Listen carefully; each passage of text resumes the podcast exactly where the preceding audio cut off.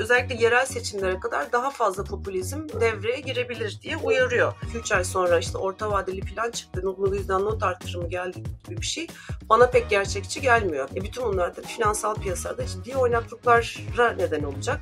Ama işin başka bir tarafı da ilginç bir şekilde dolar endeksinin güçlenmesine sebep olacak.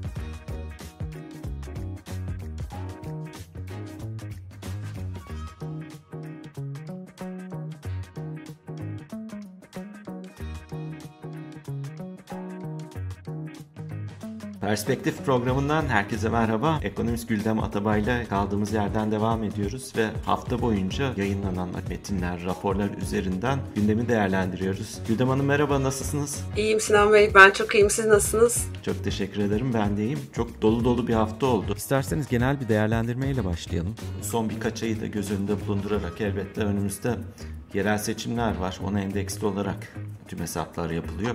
Örneğin Murat Kubilay Middle East Institute için makale kaleme almış ve ekonomi yönetiminin son birkaç aydır uyguladığı politikalarda hem olumlu sayılabilecek adımları hem de karşımızda duran riskleri, bozulan dengeleri olabildiğince iki taraflı olarak ortaya koymuş. Siz bu tespitleri nasıl görüyorsunuz? Sevgili Murat'ın raporunun üzerinden gidersek aslında e, bir normalleşmenin başladığını, bir ödemeler dengesi krizinin şimdilik ötelendiğini ya da azaldığından bahsediyor. Ama bu süreçte enflasyonun yükseldiğinden, e, yükseleceğinden, bütçe açığının artacağından ve henüz devreye sokulmayan reformların aslında bu programdaki ya da bu adımlardaki en büyük eksiklik olduğundan bahsediyor raporunda kısaca. Ve tabii özetliyor işte neler yapıldı, işte faiz artışlarından bahsetmiş, Merkez Bankası yönetiminde yapılan atamalardan bahsetmiş, kredilerdeki değişimle işte kredi politikasını biraz serbest bırakma, bankaları biraz e, işte Moody's'in bahsettiği o çekirdek karlılıklarını olumlu etkileyebilecek şekilde kredi faizlerinin yükselmesine ve mevduat faizlerinin düşürülmesi alanının açıldığından bahsediyor.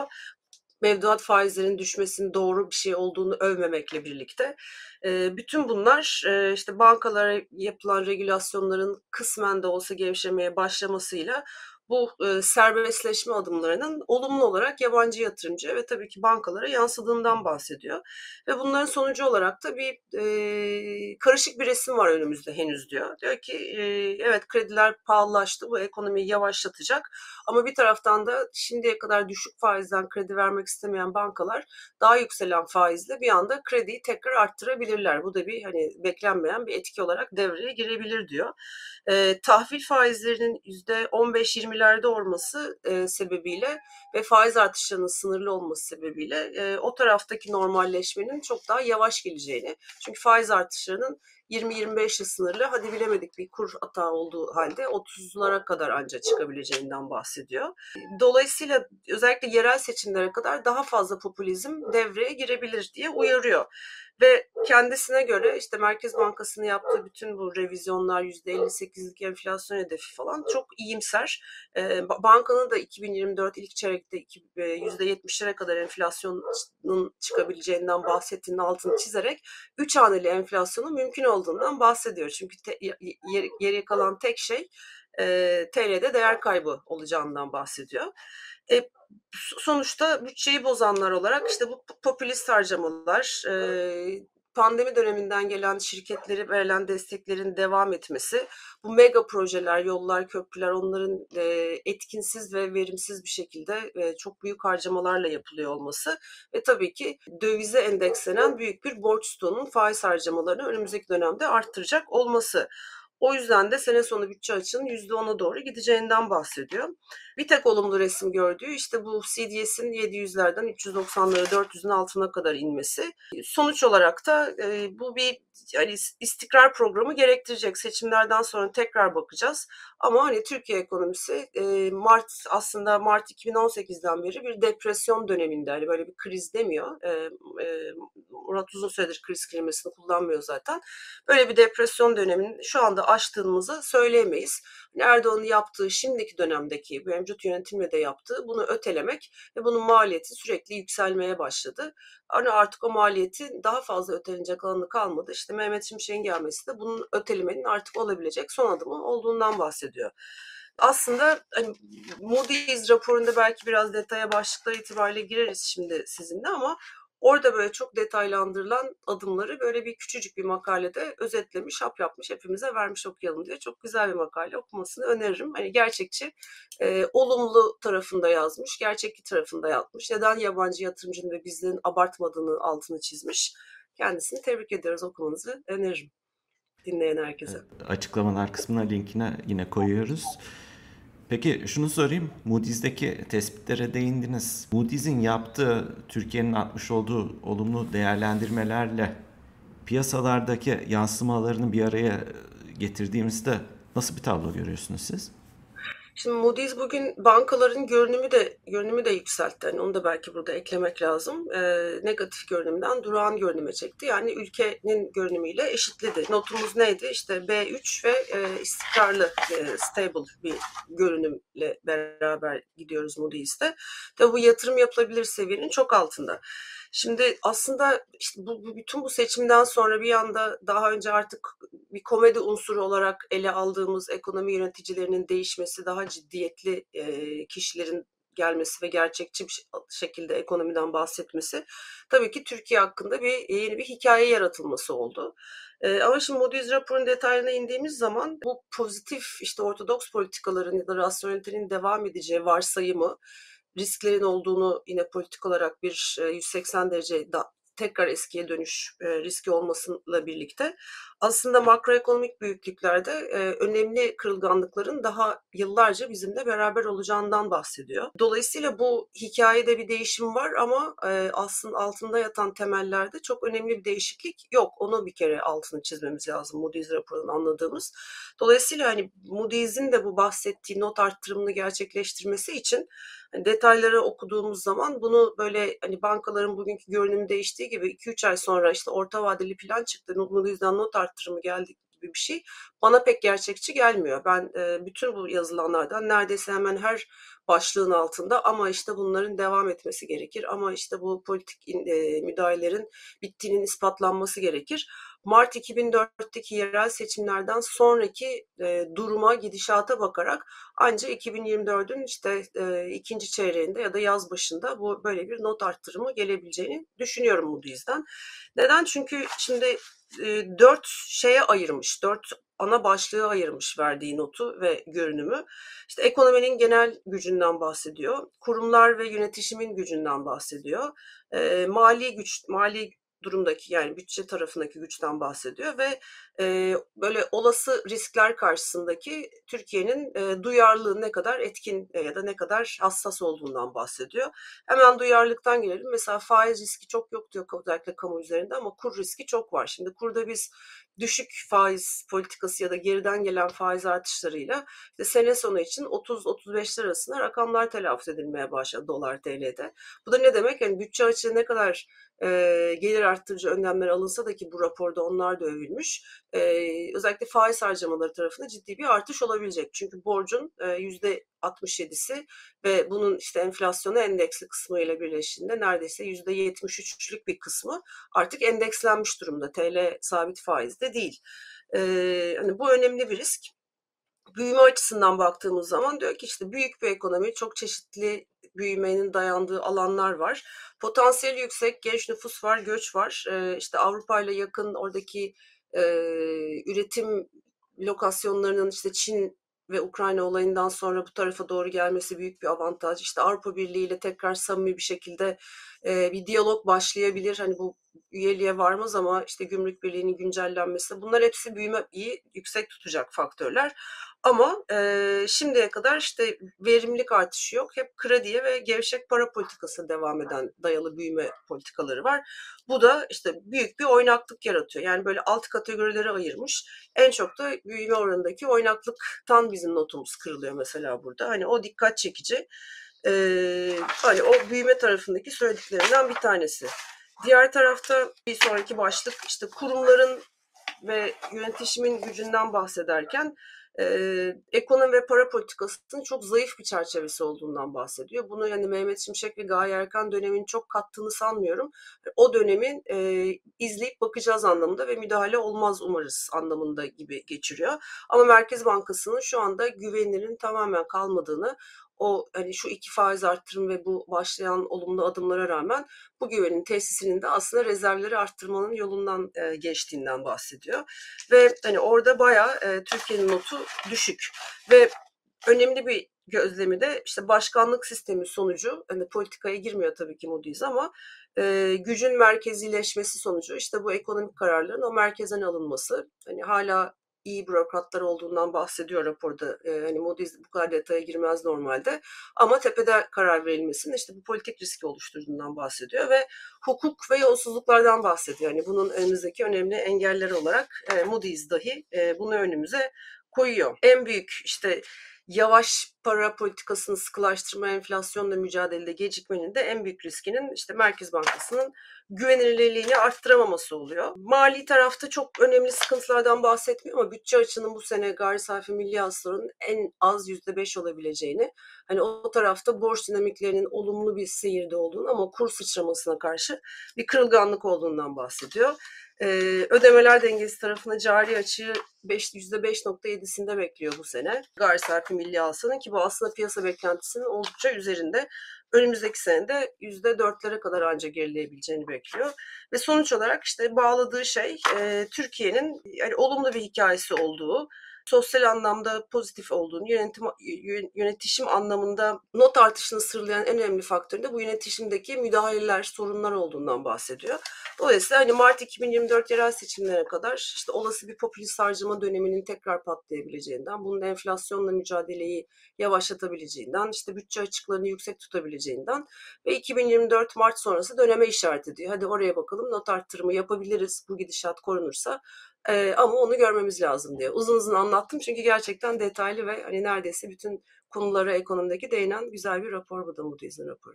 Önümüzdeki evet. süreçte e, ekonomi tartışmalarında belki biraz daha e, hareketlendirecek bir başlık olarak da KKM duruyor. Seçim sonrası dönemde kur farkının da artmasıyla maliyet hesapları yapılıyor.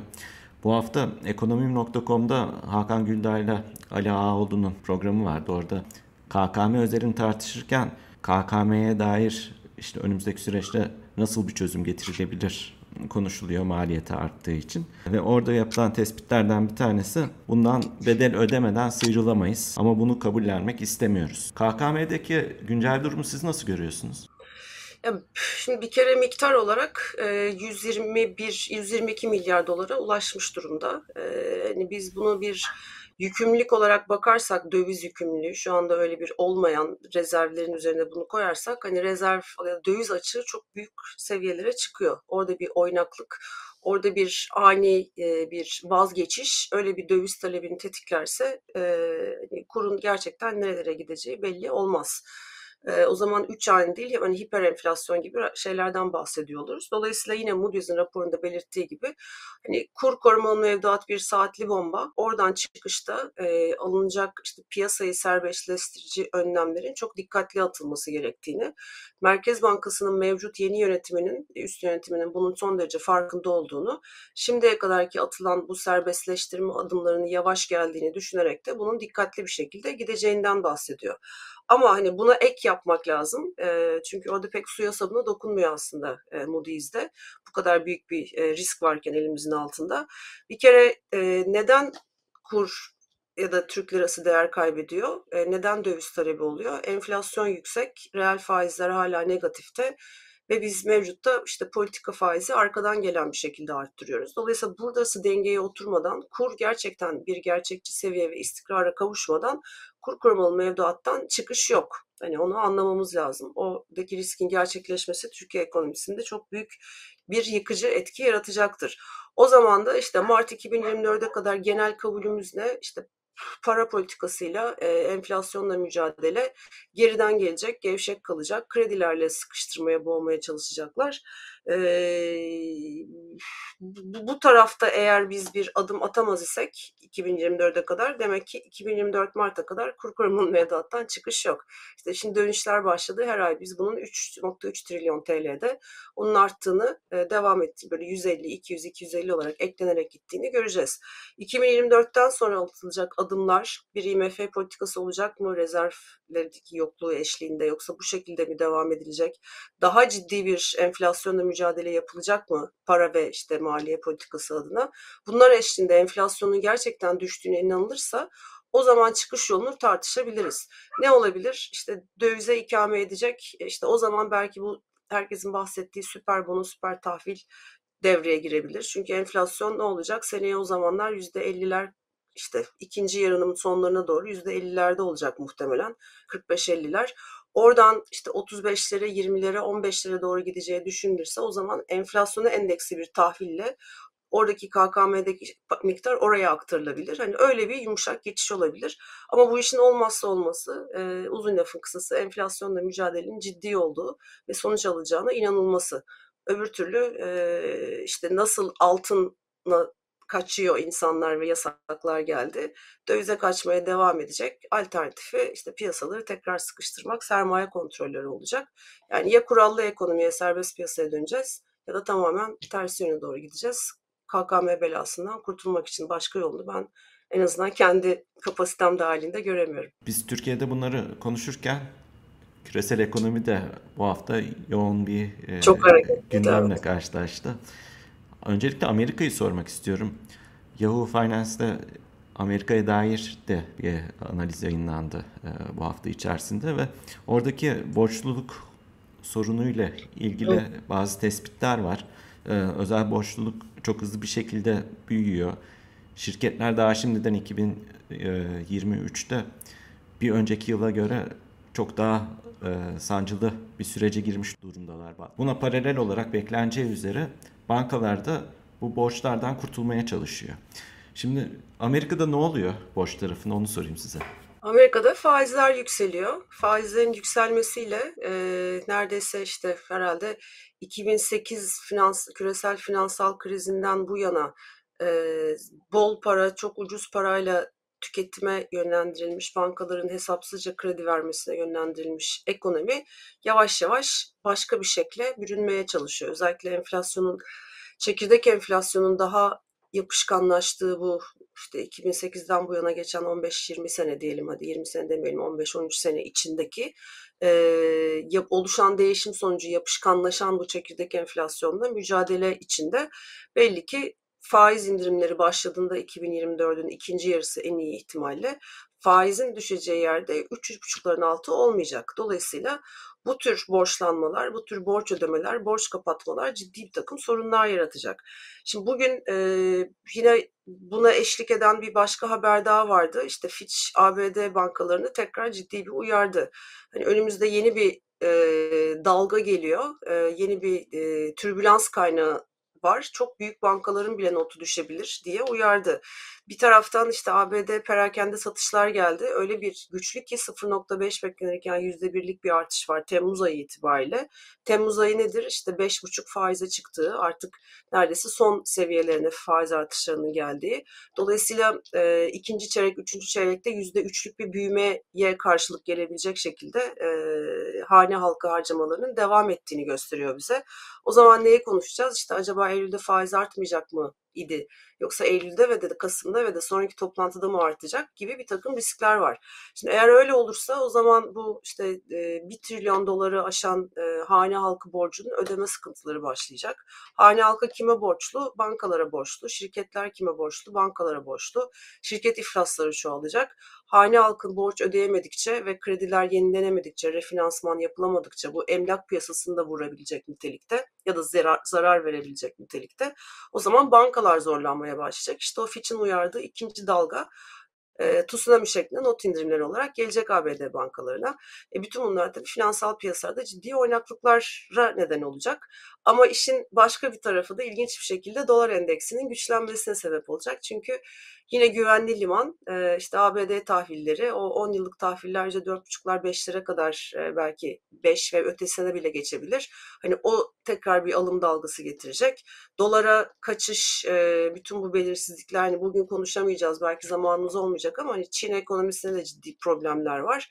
Hani o tarafla beraber dolar endeksinin güçlenmesiyle sonuçlanacak gibi bir döngü var. Yani asıl sorun faizin yükselmesi artık yükseklik sınırının böyle e, şirketleri ve hane halkını borç ödemede zorlayıcı hale gelmesi ve bunun bankacılık sisteminde sene başında gördüğümüz banka gibi e, öngörülemeyen riskler yaratıp böyle bir anda iflas haberleri, bank runlar, işte bankalara koşup e, mevduat çekme gibi takım olayları tetikleyebilecek olmasını yarattığı oynaklıklar aslında. Sorun bu. Yani faizler çok yükseldi. E, dünya borçla büyüyordu. E, şimdi ma- borcun maliyeti arttı. Herkes de küçülmeye çalışıyor. Onun ekonomik sıkıntılarını izliyoruz. İzleyeceğiz daha yeni. Yansımalarını da bütün dünya yaşayacak. Yaşayacak evet. Gülem Hanım isterseniz çok fazla konu var. Çin var dediğiniz gibi, Arjantin var. Arjantin Önümüzdeki var. haftaları bırakalım isterseniz. Burada noktayı koyalım. Tamam. Çok teşekkür ederim. Çok sağ olun, çok teşekkürler. Önümüzdeki Haftaya hafta görüşmek üzere.